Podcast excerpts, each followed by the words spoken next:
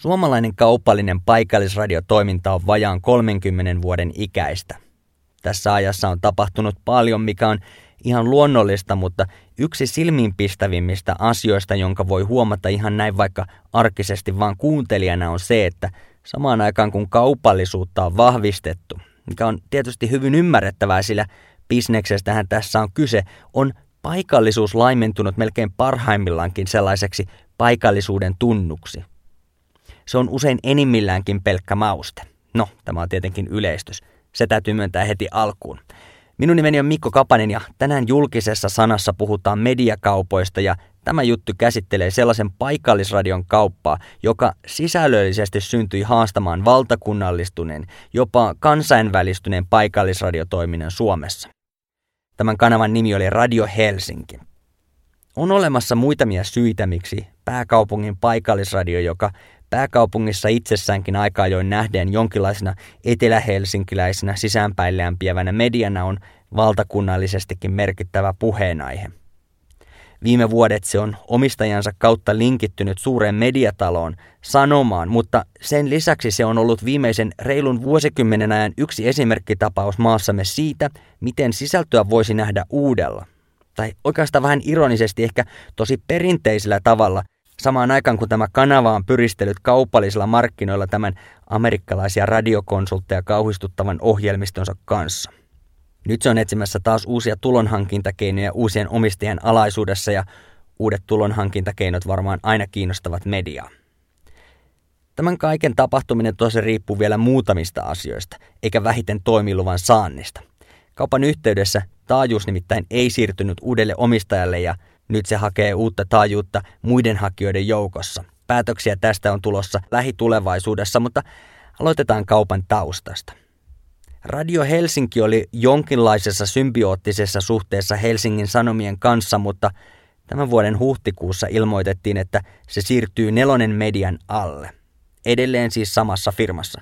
Heinäkuussa uutisoitiin lakkauttamisesta ja YT-neuvottelujen alusta ja syyskuussa ilmoitettiin sen myynnistä Pro Radio Helsinki-nimiselle liikkeelle.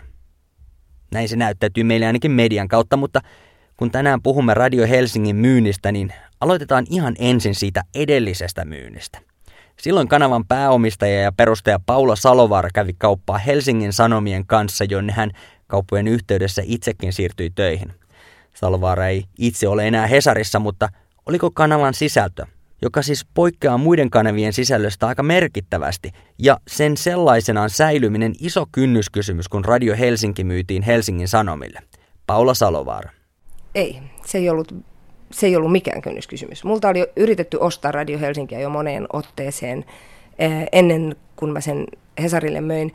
Ja ne, mutta ne ostajat halusivat ainoastaan taajuuden. Ne ei halunnut kosketti kulakaan siihen sisältöön, kun taas Hesari otti yhteyttä ja, ja sitten siellä oli kiinnostus, että se sisältö siirtyy semmoisenaan. Helsingin Sanomien kanssa ei ole koko aikana ollut minkäännäköistä sisältökiistaa koskaan. Se ei, ollut, ei ole kynnys, mutta ei se ollut mikään muukaan kysymys. Että, että tota, se, on, se on ollut koko ajan helppo puoli tässä.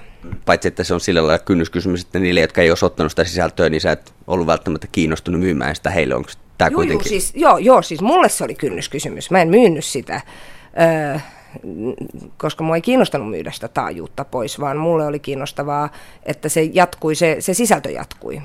Sitä oli vaan äärettömän raskas pyörittää yhden ihmisen ja, ja suorastaan ehkä mahdoton niin kuin, todella hankalaa. Paula Salovaara, hän sanoi, että oli raskasta pyörittää Radio Helsinkiä yksin. Jossain tässä kulkee raja. Se on hyvin häilyvä raja siitä, mikä on oikeasti asioita selventävää ja mikä taas on ihan juoroilua, mutta Salovaara on Fatser-suvun ja hänelle on ollut mahdollista rahoittaa tätä toimintaa, jonka eteen hän on siis tehnyt paljon paljon muutakin työtä. Toisaalta jos katsomme tämän vanhan Radio Helsingin, ehkä vähän uudenkin ja esimerkiksi Uusi Suomi verkkolehden kannalta tilannetta, niin ehkä suomalaista median monimuotoisuutta on ollut osaltaan edesauttamassa muutamat tällaiset mediamesenaatit, jotka ovat mahdollistaneet alun sisällölle, joka bisneksille näyttäisi epäkannattavalta. Se saattaa olla aihe kokonaan toiselle ohjelmalle, mutta nyt palataan takaisin mediakaupan käyntiin. Ja kyllähän siis niin kuin Radio Helsinki sai hyvän, hyvän elämän Helsingin Sanomien omistuksessa ja on, on voinut hyvin siellä ja kuulijamäärä on tuplaantunut sinä aikana, kun, kun Radio Helsinki on ollut Helsingin Sanomien omistuksessa, että, että tota, se oli hyvä kauppa. Olen siitä edelleen tyytyväinen. Aikaisemmin uutisoitiin siitä, että Radio Helsinki oli siirtymässä tuonne nelonen meidän alle ja nythän tässä on tapahtunut asioita välissä ihan hiljattain ja me puhutaan kohta siitä, mutta toi muutos nelonen medialle, mikä sen tarkoitus oli? Kyseessähän on siis sama yhtiö. Siinä oli tarkoitus keskittää sanoman radiot yhdelle osastolle. Vielä silloin huhtikuussa Nelonen median Karilaakso vaikutti haastattelussa, joka oli Helsingin Sanomissa niin kohtuullisen positiivisia tämän asian suhteen. Ja vaikka mä ymmärrän, että sä et suoranaisesti tämän asian kanssa ollut sinällään tekemisissä, mutta alkoiko tämä kaupankäynti jo silloin, tai tämä lopettamisuhka, että yritettiinkö sitä saada äh, lanseerattua ihan tosissaan sieltä Nelonen median puolelta myös sitten? Kyllä se suunnitelma aluksi oli, oli se Nelonen mediasuunnitelma, että tämä äh, minkäänlaista kaupankäyntiä ei muuten käyty ennen kuin se ilmoitus tuli siitä, että, että Radio Helsinki ei sittenkään ole menossa neloselle, niin, niin äh, joo, kyllä se oli ihan aito suunnitelma silloin keväällä ja asiat muuttuivat ja sitten koko kaupankäyntioperaatio alkoi vasta sen jälkeen ja haluan painottaa, että mun rooli, mä olin nimittäin silloin vielä itse Helsingin Sanomissa töissä ja, ja, ja tota, äh, mun niin viimeisiä työtehtäviä siellä oli kartottaa nämä ostaja kandidaatit ja mä kävin ne läpi, ja, tai ne, jotka olivat lähettäneet ja, ja tapasin niistä osan ja, ja silloin mä en esimerkiksi ollut millään lailla mukana. Mä en ollut silloin vielä myös, tai itse asiassa silloin mä olin, jo, olin mä silloin jo ilmoittanut, että mä olen lähdössä, mutta, mutta siis mä olin silloin vain Helsingin Sanomien palveluksessa oleva henkilö, joka kartotti, mutta mä en myöskään ottanut kantaa siihen, kuka siinä oli parempi tai huonompi, koska se oli niin aikaisessa vaiheessa. Mutta mä tapasin ne ja kirjasin ylös ja sitten mä jätin listan näistä ostajista ja se, mitä ne olivat kaikki ilmoittaneet haluavansa ja toiset oli tehnyt vähän enemmän ja toiset vähän vähemmän tämmöisiä ehdotuksia, niin, niin tota, ja sitten se jäi, se jäi Hesarilla muiden käsiin ja mä lähdin sieltä pois. Mä tulin itse mukaan tähän ö, viikkoa ennen kuin tämä tämä tota, ostamisilmoitus ilmoitettiin, niin olin vasta silloin tullut mukaan siihen. Niin mä en niin kuin, toiminut tässä esimerkiksi kahdessa hommassa samaan aikaan, mikä, mikä olikin itse asiassa ainoa asia, joka vähän mua arvelutti, kun mua kysyttiin mukaan tuohon ostaja porukkaan, niin, niin et, ettei, ettei missään tapauksessa tule sellainen tunne, että mä oon häärännyt niin kuin kaksi hattua päässä samaan aikaan, koska mulle tietysti oli hir- niin kuin hirveän tärkeää ja, ja sydämen asia, että Radio Helsinki jatkaisi toimintaansa, mutta, mutta niin kuin omalta osalta niin mietin sitä mukaan menoa. Mähän on menossa siis vähemmistöosakkaana omistajaksi tähän, enkä suinkaan ole niin kuin se, joka sitä, sitä asiaa, tai on, on niin kuin siinä pääomistajana. Eli silloin kun sä oot käynyt läpi näitä tarjouksia ja ehdotuksia, niin sä et ole silloin ollut missään tekemisissä tämän Pro Radio Helsinki-liikkeen kanssa vielä silloin, mutta vaikka tämä niin tapahtui eri järjestyksessä, mutta oliko se sellainen idea, minkä sä laitoit eteenpäin, että tämä olisi ykkösvaihtoehto vai oliko se ihan täysin neutraali se sun analyysi niistä tarjouksista? mun analyysitarjouksista oli kyllä hyvin neutraali. Ne oli vielä niin alkutekijöissään siinä, että, että, että ei onneksi niin edes syntynyt sellaista tilannetta, että mä olisin voinut kauhean hyvin sanoa, mikä on toinen toista parempi, koska ne oli vasta yhteydenottoja, jotka mä kirjasin ja, ja niiden lähettämät ehdotukset. Niin siinä oli vähän vaikea kyllä sanoa, kuka. Siellä oli mm, useita, olikohan niitä 50 välillä ja, ja, tota, ja, ja sitten osa oli silloinkin, kuten silloin kun mä edellisellä kerralla olin myymässä Radio Helsinkiä, niin, niin tota, oli tahoja, jotka oli kiinnostuneita ö, siitä taajuudesta. Että, että tota, ja ne sanoi sen ihan suoraan, ne sanoi, että ne ei ole kiinnostuneita siitä konseptista. Ja mä tiesin, että ne ei taas Hesari, Hesaria kiinnosta, kun oli nimenomaan sanottu, että halutaan Radio Helsingin jatkavan. Ja nythän sitten vielä kävi ilmi, että se taajuus ei edes siinä mukana, eri siinä ei ollut mitään niille äh, mahdollisille ostajille, mikä niitä kiinnosti, kun ei tullut taajuutta, olisi tullut vain sisältö, jota ilmoittivat, että, että, ne ei halua, että se kyllä pienensi sitä äh, määrää äh, ostaja, näitä ehdokkaita myös sitten varmasti tämä, tämä taajuuden katoaminen siitä, niin, niin tota, tämä, tämä oli yksi ostaja ehdokkaista, mutta ei ne ollut sille vielä edes millään lailla organisoituneet. Siinä oli joitain ihmisiä, jotka kävi kysymässä.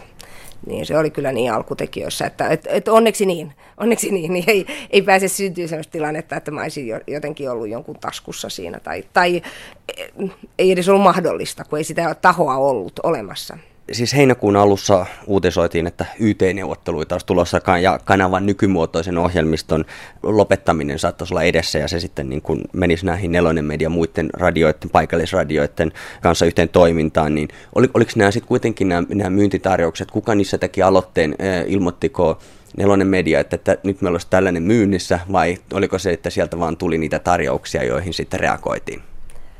Sehän ei ole nelonen media, joka sen myy, vaan Hesari se on Hesarin omistuksessa oleva se Radio Helsinki koko konsepti, eikä, ja, ja se taajuus menee neloselle. Eli nelonen ei ilmoittanut yhtään mitään tässä vaiheessa. Itse asiassa mm, niitä tuli vähän eri teitä.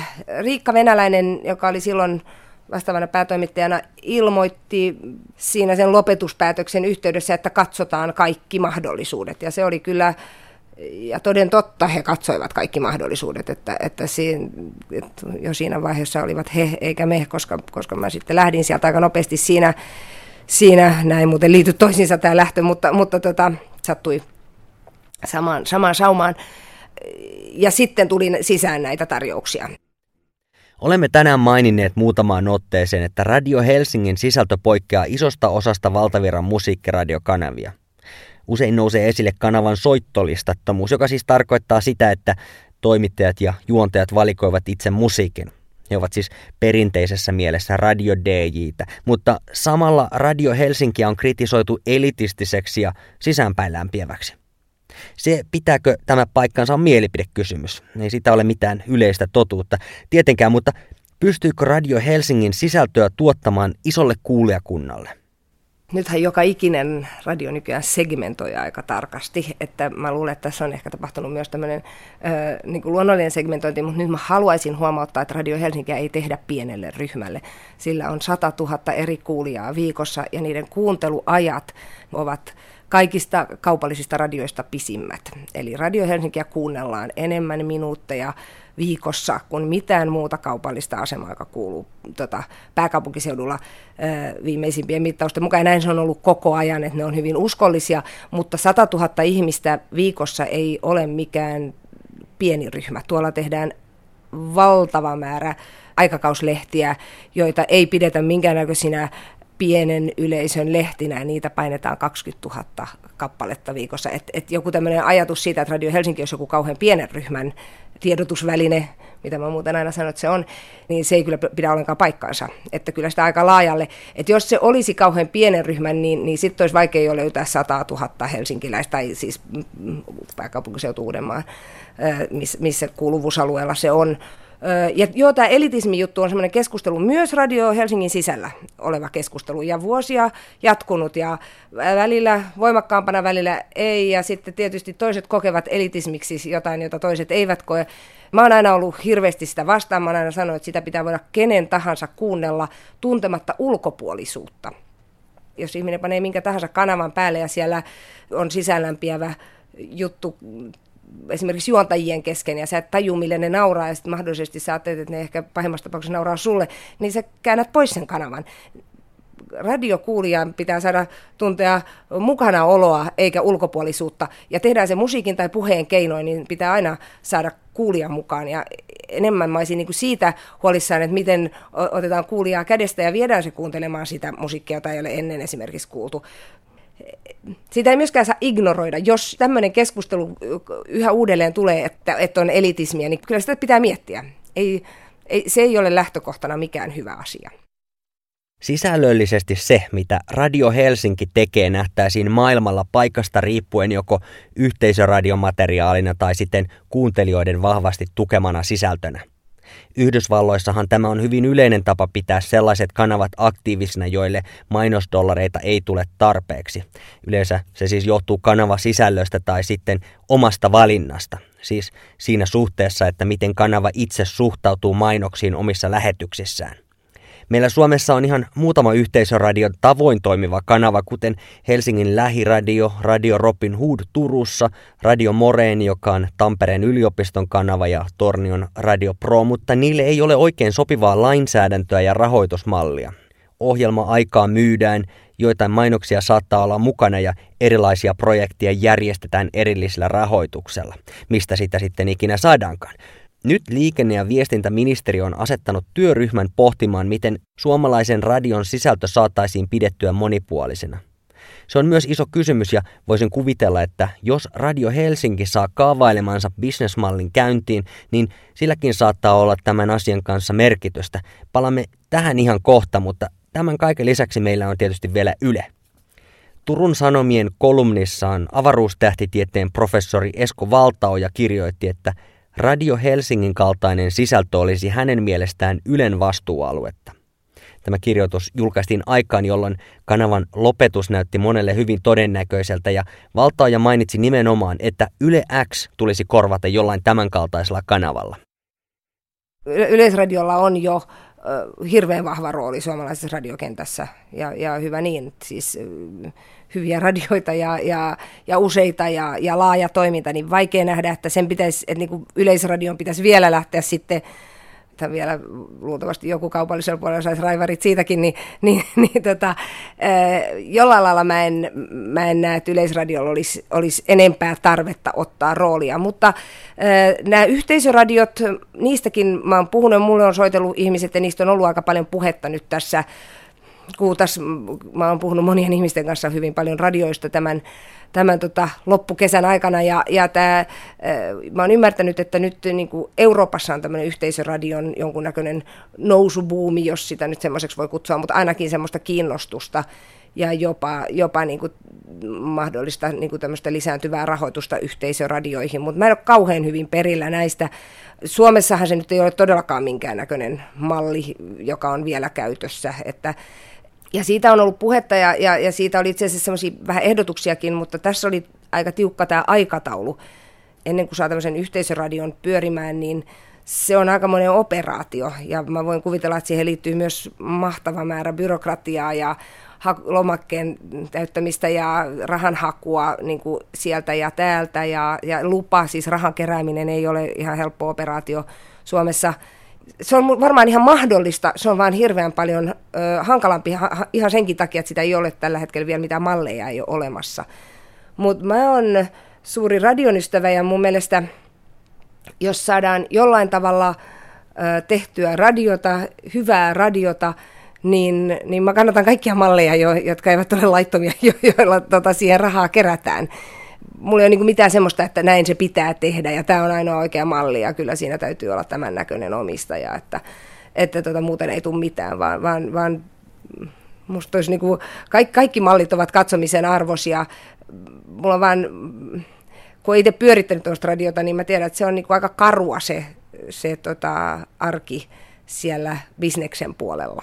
Se ei ole niin kuin mitenkään, okei okay, mediassa, minkä tahansa mediabisneksen puolella tai minkä tahansa bisneksen puolella arki on karua, mutta, mutta se ei niin kuin radio, mä oon monta kertaa sanonut, että radiobisneksessä se, se jälkimmäinen sana on joskus liikaa, että, että se, se, se, sitä ei välttämättä ole. Mutta sitten mä oon nyt tällä hetkellä aika toiveikas, kun multa just joku, joku kysyi, että oletko lähdössä uudelleen tappiollista radiota pyörittämään, niin mä sanoin, että en ole, että, että, että, että kyllä tässä on näkyvissä kanssa, että voi tehdä muita asioita ja sitten voi tehdä mahdollisesti Mm, tämmöisiä digitaalisia palveluja, joita ei ole ennen voinut tehdä ja, ja olla ehkä vähän ketterämpi niiden kanssa. Mutta mulla on hyvin tiukka kantaa kaikenlaiseen tekstimainontaan ja se on ei. niin, niin tota, mulla on suoraan sanottuna ongelma sen kanssa, että jos sitä rajaa lähdetään ylittämään, niin toivoisin, että kaikki mallit, jotka löydetään, niin tukevat sitä, että ohjelma ja mainos eivät sekaannu keskenään niin, että kuulija ei tiedä, kuka puhuu mainostus ja kanavan talous, ne ovat niitä suuria kysymyksiä. Pro Radio Helsingin Tomi Ruotimo on kertonut sekä Radio Helsingin että Helsingin Sanomien haastattelussa, että tarkoituksena on löytää ihan uusia tulonhankintakeinoja. Mainoksia myydään edelleen radiossa, arviolta puolet rahoista pitäisi tulla sitä kautta ja sen lisäksi niitä myydään myös verkossa ja mobiilissa, mutta Normaalin radiotoiminnan lisäksi mukaan olisi tulossa myös maksullisia premium-palveluita ainakin verkon kautta. Se on merkittävä ajatus, sillä kaupallisen radion kohdalla asiakkaita ovat perinteisesti olleet mainostajat ja ohjelma on enemmänkin syötti, jolla saadaan kasaan se tuote, jota myydään. Eli kuulijat. Kuulijat ovat se tuote tai kuulijoiden potentiaalinen huomio, jos ollaan ihan tarkkoja, siitä mainostajat maksavat. Nyt tässä uudessa tarjotussa mallissa olisivat asiakkaina ainakin joidenkin palvelujen osalta itse kuulijat. Ja mainoksia tulevaisuudessa Rautimon mukaan myydään ahkerasti, paljon ahkerammin kuin aikaisemmin ja isoille firmoille, joihin kontaktit ovat olemassa jo muun muassa Pro Radio Helsingin toimijoiden muiden firmojen ja toimien kautta. Myös verkko-TV-mahdollisuuksista on puhuttu, joskin näissä haastatteluissa käy esille myös se, että aloitetaan nyt ensin luvan saannista. Miten Radio Helsingistä tulee voittoa tuottava kanava? Mitä sanoo Paula Salovaara? Niin, tämä on vähän kuin se tota, laihduttajan ohjeet pitää syödä vähemmän kuin kuluttaa, niin, niin tota, sehän pätee ihan bisneksessäkin, että, siis, että tota, sitten toiseen suuntaan, mutta että sisään täytyy tulla enemmän rahaa, kun sitä menee ulos. Ja, ja tota, täytyy tietysti katsoa, ettei, ettei käytä hulluna rahaa. Sitä ei ole kyllä Radio Helsinki koko historiansa aikana tehnyt missään vaiheessa mitään tuhlailua ole ollut näkyvissä, mutta, mutta tota, siis täytyy myydä enemmän. Nythän tämmöisellä pienellä firmalla on ehkä mahdollista myös ö, olla aika ketterä tuommoisessa myynnissä. Radio Helsinki on ollut taas Helsingin Sanomissa aika pieni tuote, jos, jos niin kuin miettii mikä siellä on päätuote, niin, niin, niin se, se ei ole Radio Helsinki. Niin tota, voi olla, että se on joskus jäänyt myynnillisestikin niin kuin isomman tuotteen jalkoihin ja, ja ei, ehkä, ei ehkä oikein löytänyt paikkaansa siinä myynnillisesti. Toimituksessa kyllä löysi hyvin paikkansa ja se yhteistyö toimituksen kanssa on ollut hirveän hyvää. Mutta tota, kyllä sitä pitää myydä enemmän ja ahkerammin ja, ja, ja sitten nämä digitaaliset palvelut, niin niitä, siellähän on niin kuin mahdollisuuksia vaikka minkälaisia, että niitähän ei ole vielä, tuolla on niin kuin nettiradio pulputtanut, mutta, mutta juuri mitään muuta ei ole ollut tarjolla. Tuolla on kuitenkin nyt erittäin suuri yhteisö, jotka huutaa, että, että Save Radio Helsinki, ja niitä on yli 30 000 ihmistä. Tuolla on semmoinen vahva yhteisö ja vahva halu, ja ehkä myös niin kuin, noussut tietoisuus siitä, että ei se, ei, et, ei se radio ihan niin kuin, pelkällä laikkauksella pystyssä pysy. Näin totesi Radio Helsingin kaupoista siis Paula Salovaara. Ohjelmaosuuden oli toimittanut Mikko Kapanen. Nyt tässä julkisessa sanassa siirrytään Suomenlahden eteläpuolelle. Nimittäin virolaiset ovat ostaneet takaisin norjalaisilta omaa vanhaa mediaansa. Martti Puukko jatkaa. Mart Kadastik, kerro hieman itsestäsi. Joo, kyllä mä olen 78-vuotias mies, eli siis riittävästi vanha, mutta mä olen enemmistö oma elämästä työskentelyt Äh, läsi toimida uksesseeri, siis äh, ma olen taustatud journalisti, koolu tõttu Tartu Üliopistosse journalisti ja mu tööura algoi vuonna tuhat üheksasada seitsekümmend viis ju. ja see nüüd märgitse küll, et, et ma olen nüüd äh, kõige üles tööskendanud nagu noh, ma ei saa journalistina, ta jäi siis myöhemmin nagu liigemehena mutta kuitenkin toimituksessa tai mediaorganisaation johtajana kaikki yhteensä noin, noin 37-8 vuotta jo. Ja viimeiset siis äh, 30 vuotta olen työskennellyt niin mediaorganisaation johtajana, aluksi päätoimittaja ja sen jälkeen eh, mediafirmaan toimitusjohtajana. Ja nyt hetkellä siis viimeiset 10 vuotta Eesti meidän nimisen konsernin eh, pääjohtajana. Mart Kadastik, hiljattain virolaiset ostivat suurelta norjalaiselta mediajätiltä Schibstediltä perinteikkään postimieslehden. Mart Kadastik, sinä olet yksi omistajista. Mitä muuta tuohon kauppaan kuului kuin postimies? Kauppa kuului koko Eesti Media-konsernin tytäryhtiöt. Eli siis kaikki yhdessä 14 tytärfirmaa, muun muassa meidän firmat myös Latviassa ja Liettuassa. Eli siis se on iso organisaatio, missä työskentelee noin tuhatta henkilöä kaikissa kolmessa Baltian maissa, ja meidän niin kuin pää, päähomma tietysti on, on media business, ja se merkitsee, että me olemme että meillä on firmoja televisiossa, radiossa, kaiken Viron suuremmat kaup- kaupalliset kanavat on meidän omistuksessa. Tietysti meidän, niin kuin voi sanoa, flagship on, on Viron vanhin ja, ja suurin päivälehti Postimees. Sen lisäksi vielä viisi suurempaa maakun, maakuntalehteä, aikauslehtet ja, ja myös ilmoitusportaaleja on meillä kaksi suurimmat niin news-saitit, eli uudis verkko, verkkosivut Latviassa ja Liettuassa. Eli siis se on no, riittävästi iso bisnes meidän, meidän, meidän kannalta. Mikä oli muuten tuon kaupan hinta? Tuosta kaupastahan puhuttiin paljon Virossa pari viikkoa sitten. Joo, no tässä on spekuloitu aikaisemmin sanottu, että, että se voi olla, että kauppa, kaupan hinta tulee 450 miljoonaa euroa. Ää, oli neitä, kuka sanoivat, että, että se on ehkä vain 20 miljoonaa euroa. Se riippuu uskosta tulevaisuuteen. Sen takia, että meidänkin firma on juuri nyt hetkellä on se transformaatio printistä digitaalimediaan, että se on juuri nyt pari vuotta sitten itse asiassa alkanut, ja se merkitsi sitä, että kaupan arvio riippuu, että kuinka paljon se usko tulevaisuuteen. Että ne vanhat niin kuin, traditionaaliset mediafirmat tai kanavat niin kuin painotalo itse asiassa, ja sieltä tulee meidän profit. Nyt tähän asti se on, se on suuri osa meidän, meidän tulosta tulee painotalosta, mutta kuitenkin se, se arvo riippuu, että kuinka kovasti uskoo tulevaisuuteen, eli siis digitaalisen meidän kanavien mahdollisuuksiin. Ja sen takia se spekulointi oli todella niin plus miinus 340 miljoonaa euroa ylös ja alaspäin. Mutta lopullinen niin kuin, neuvottelun jälkeen lopullinen tulos oli, että, että kaupan niin kuin arvo tai hinta siis oli 30 miljoonaa euroa. Se on suuri raha. Keitä ovat nämä muut omistajat tässä uudessa yhtiössä? No yhtiö itse asiassa ei ole uusi, vaan omistuspohja on niin uusi, mutta yhtiö on ihan 100 prosenttia sama, mitä oli ennen, ennen tätä bisnestä. 5 prosenttia kaikista siis osakkeista kuuluu managementille, eli siis se olikin management buyout, voi, voi näin sanoa, oli se niin kuin perus koko bisnekselle juuri sen takia, että, että Sipste, kuka oli edellinen omistaja, norjalainen mediakonserni, että heidän päätös oli, että, että se, se ryhmä pitäisi, pitäisi säilyä niin kuin ryhmänä. Et tietysti norjalaiset olisivat voinut paljon enemmän rahaa tienata, jos olisi myyty kappaleina koko, koko meidän konserni.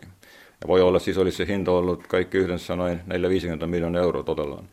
Mutta juuri se periaate säilyttää se ryhmä. Se, se ryhmällä on se, se voima, että he, he pystyvät niin kuin löytämään se tasapaino, että, että yksi tytäryhtiö tekee rahaa, toinen voi olla, että on enempi niin kuin missiona pohjainen, eli siis pitäisi niin kuin seurata Viron kulttuuriintressejä. Ja tästä syntyy se tasapaino. Mutta juuri sen takia, että meillä on sen lisäksi, että se on niin kuin bisnesyritys tai liikeyritys, siis kuitenkin meillä on, on se koko ajan ollut niin kuin meidän ryhmällä, tai siis postimesryhmällä, sen takia postimies on niin kuin ykköslehtivirossa, juuri sen takia meillä on niin kuin velvollisuus olla myös Viron niin kuin ykköskulttuurikanava. Siellä on vähän enempi kuin vain liikepohja on niin kuin taustalla. Ja, ja juuri sen takia on erittäin tärkeää, että nyt managementin Lisäksi on mukana vielä yksi bisnesmies, kenellä on, on koko ajan ollut semmoinen kulttuuritausta. Hän on niin kuin ollut rahoittajana mukana ja auttamassa julkaista Virossa eri kirjoja ja eri semmoisia kulttuuriyrityksiä. Ja mun mielestäni se on erittäin tärkeää niin kuin meidän kannalta, että, että semmoinen mies löytyy, kenellä ei ole semmoista lyhytaikaista niin pörssiintressiä saada rahaa heti takaisin, hän on todella niin kuin pitkällä tähtäimellä niin suunnittelut omia toiveita ja sen takia mä uskon, että se tasapaino 50-50-50, eli siis 50 prosenttia, 50 prosenttia kuuluu managementille ja 50 prosenttia niin kuin financial investorille, eli siis no, rahoittajalle. Että se mun mielestä voi työskentellä aika hyvin. Ja nyt tästä managementista, eli siis, eli siis johtokunnasta, kuka on niin ostanut osakkeita, kuuluu 58 prosenttia menulle. Ja koko siis tästä paketissa voi sanoa näin, että, että, että semmoinen päättävä rooli kuitenkin on siis johtokunnalla juuri sen takia, että, että jos meillä on 50-50 kysymyksissä tulee eri mielipiteitä, siis jonkun verran kuitenkin pitäisi olla kuitenkin semmoinen päätöskyky, että, että ottaa päätöksiä vasta. Jos yksi on, sanoo ei ja toinen sanoo jaa, siis millä tavalla tehdä päätöksiä. Ja se on nyt tärkeä asia, että, että kyllä se ratkaiseva ääni, se kuuluu niin kuin managementille. Eli siis me voimme kyllä ihan selvästi sanoa, että se firma niin kuin hallitsee nykyaikainen tai myös entinen niin kuin management eli johtokunta. Kuka on tämä bisnesmies, jonka mainitsit? Markus Linnamäe on hänen nimi, 50-vuotias mies, ja hän on niin kuin tehnyt rahata bisnestä lääkebisnesissä, myöskin Suomessa jonkun verran, mutta pääasiassa Virossa, Latviassa ja, ja myöskin Liettuassa. Missä muualla Eesti Medialla on toimintaa?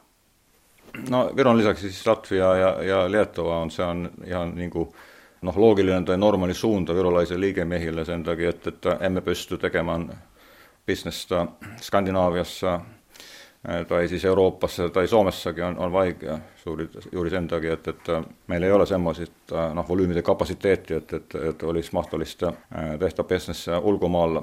Ainoa ero on se, tai poikkeus on se, että meidän painotalo, mistä tulee aika hyvä tuloja nyt hetkellä, että se, se tekee myös niin kuin eksporttibisnestä ja Englantista ja Hollantista tulee asiakkaita, eli siis se on niin kuin ainoa on kansainvälinen liiketoiminta mutta kaikki muut on keskittynyt omalla alueella. Latviassa meillä on siis eh, Newsite, tai siis verkkolehti numero kaksi Latviassa ja samoin myös Liettuassa. Sen lisäksi on Liettuassa vielä maan suurimmat eh, ajouslehdet kuuluvat meille. Voisi sanoa, että maan, maan suurin classified-portaali, eli siis ilmoituskanava myöskin on, on, on meidän omituksessa. Eli siis se on kansainvälinen yhtiö, mutta siitä huolimatta meidän päähuomio tai päästrateginen alue kuitenkin on Virossa, että se on meidän niin kuin kotimarkkina.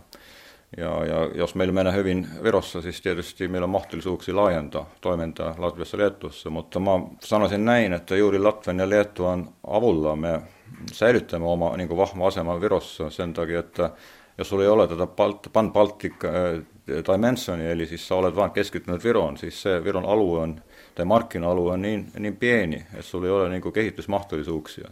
Sen takia, jos me haluamme olla totellaan hyviä ja tehdä korkealaatuista journalismia Virossa, siis meillä on pakko laajentama bisnessiä Latviassa ja Liettuassa. Miksi norjalainen mediajätti Schibsted halusi myydä Estimedian? Oliko toiminta tappiollista?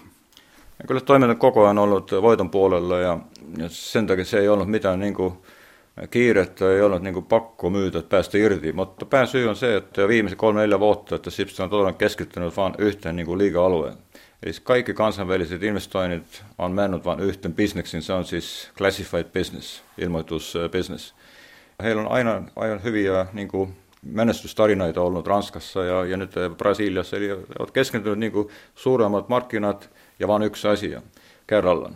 Eli siis niin kuin lehdistöbisnes tai, tai mediabisnes tässä vanhassa tarkoituksessa journalismibisnes, tai jossa voi sanoa niin, että journalismi on bisnes, mutta no, jonkun verran se on, että se ei ole heidän niin kuin päähomma ollut viimeiset kolme, neljä, viisi vuotta. Tietysti he jatkavat Norjassa ja Ruotsissa. Aftonbladet on erittäin kova Ruotsissa ja, ja VG lehti Norjassa, mutta siitä huolimatta päähuomio on kuitenkin classified businessille.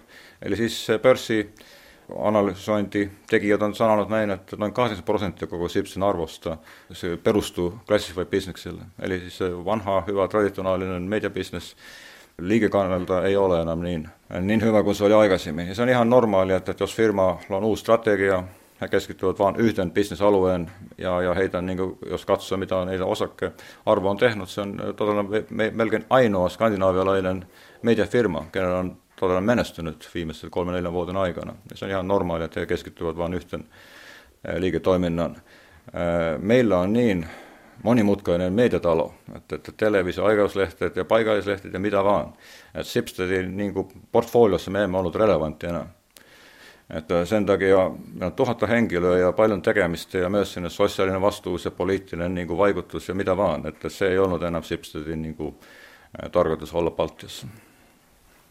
Mikäli olen oikein ymmärtänyt, niin Schibsted kuitenkin, norjalainen Schibsted toimi tässä hieman toisella tavalla kuin Bonnier toimi aikaisemmin esimerkiksi Latviassa, eli tämä myyntiprosessi poikkesi Joo. siitä. Ja kyllä, kyllä meillä on ihan respekti niin kuin Sipsenin suhteessa, että heti kun ne päättivät, että etsiä mahdollisuuksia tulla pois Baltiasta, ja se tapahtui, se päätös itse asiassa otettiin jo puolitoista vuotta sitten.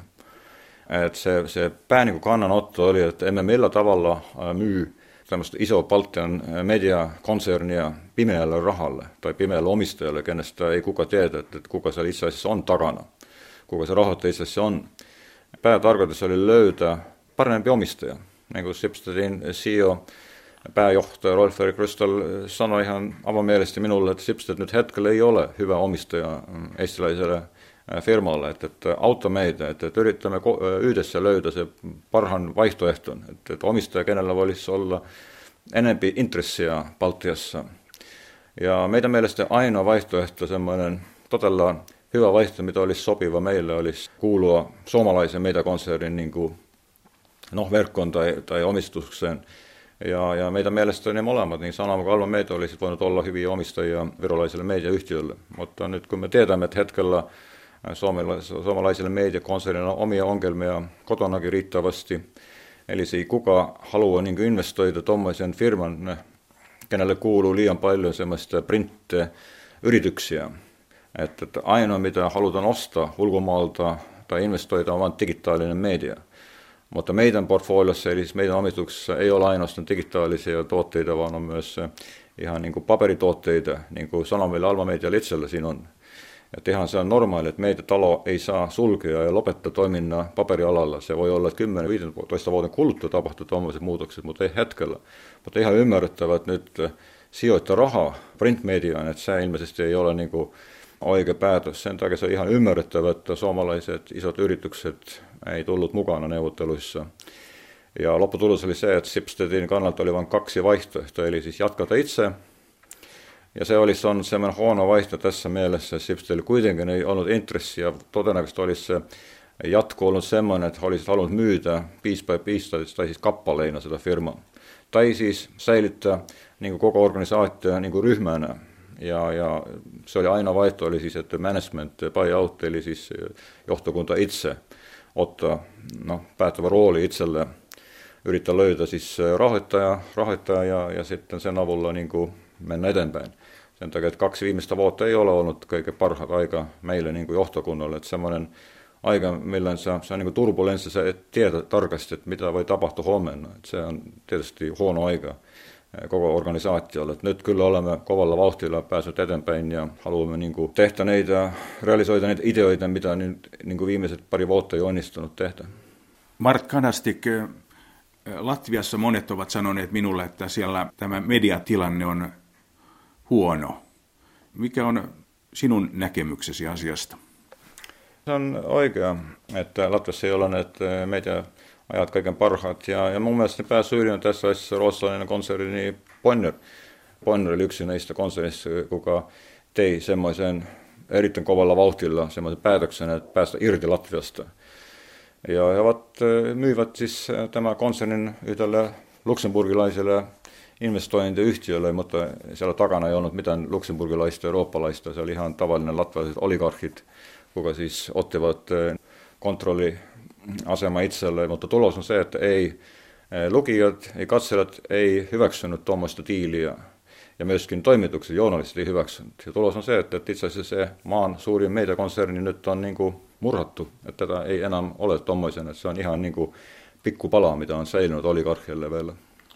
Mart Kadastik, miten yleisesti ottaen arvioit Viron mediatilannetta tänä päivänä? Että Virossahan on kaksi suurta päivälehteä, on Postimies ja on myöskin Eesti Päivälehti. Vaikka sanoa nyt, että suuret päivälehdet, että ei, mutta kaksi päivästä kuitenkin ilmestyi.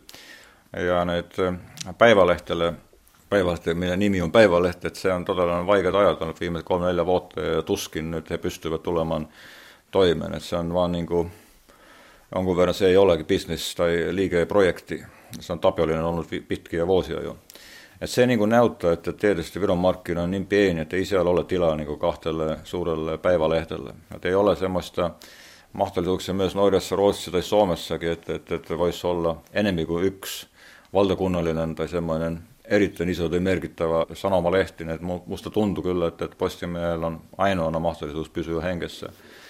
Mutta muilla sanomalehtillä tai päivälehtillä nimenomaan on, todella taloudellisia vaikeuksia. Mutta siitä huolimatta mun mielestäni Viron lehtistä ei ole niin keskittynyt esimerkiksi kun on norjalainenkin media. Et mun mielestäni kyllä meillä on paljon enemmän näitä vaihtoehtoja, puhumatta niin kuin, että Viron televisio radio, kuka on niin kuin julkisen palveluksessa, mutta sen lisäksi on vielä kyllä se Ponnerkin meillä niin kuin bisneslehten omistajana, ja kaksi iso ryhmää on kuitenkin, missä on e, suhteellisesti lähellä toinen toiselle. Se on Express Group ja, ja siis Eesti Media.